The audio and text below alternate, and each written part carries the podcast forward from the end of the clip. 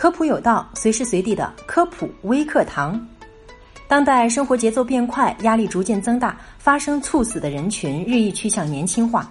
据中国疾病死亡人数最新统计报告显示，我国每年发生心源性猝死的人数约为 54.4 万。这个数字远远高于自杀、交通事故和白血病引起的死亡人数，相当于每天近1500个人发生猝死，每分钟就有一个人因心脏原因猝死，并且抢救成功率不足 1%。 很多人可能对统计数字不太关心，但身边的实际案例却屡屡发生。那哪些因素可能诱发猝死呢？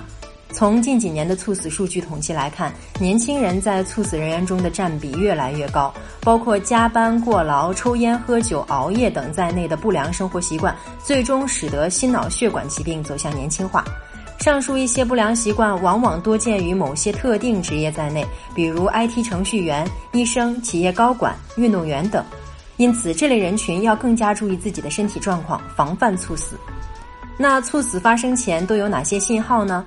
在长期不规律的生活习惯下，虚汗频发、心跳无故加速、整日精神萎靡都是亚健康状态的表现。如果对这些信号视而不见，有可能出现心跳加速或过缓并发、心慌、间歇性眩晕，这种情况说明身体状况已出现严重下滑。长此以往，很可能诱发心脏相关疾病，其中最常见的就是冠心病。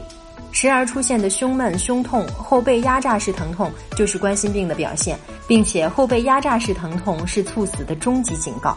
此时的冠心病相当于一颗定时炸弹，随时可能致命。所以当出现反复晕厥、胸闷、胸痛等症状时，尤其是继发于长期熬夜、加班、过劳或者感冒等，应及时就医。日常生活中注意定期体检，每年1到2次，特别是年轻人。好了，以上就是本期科普有道的全部内容了，非常感谢您的收听，下期我们不见不散。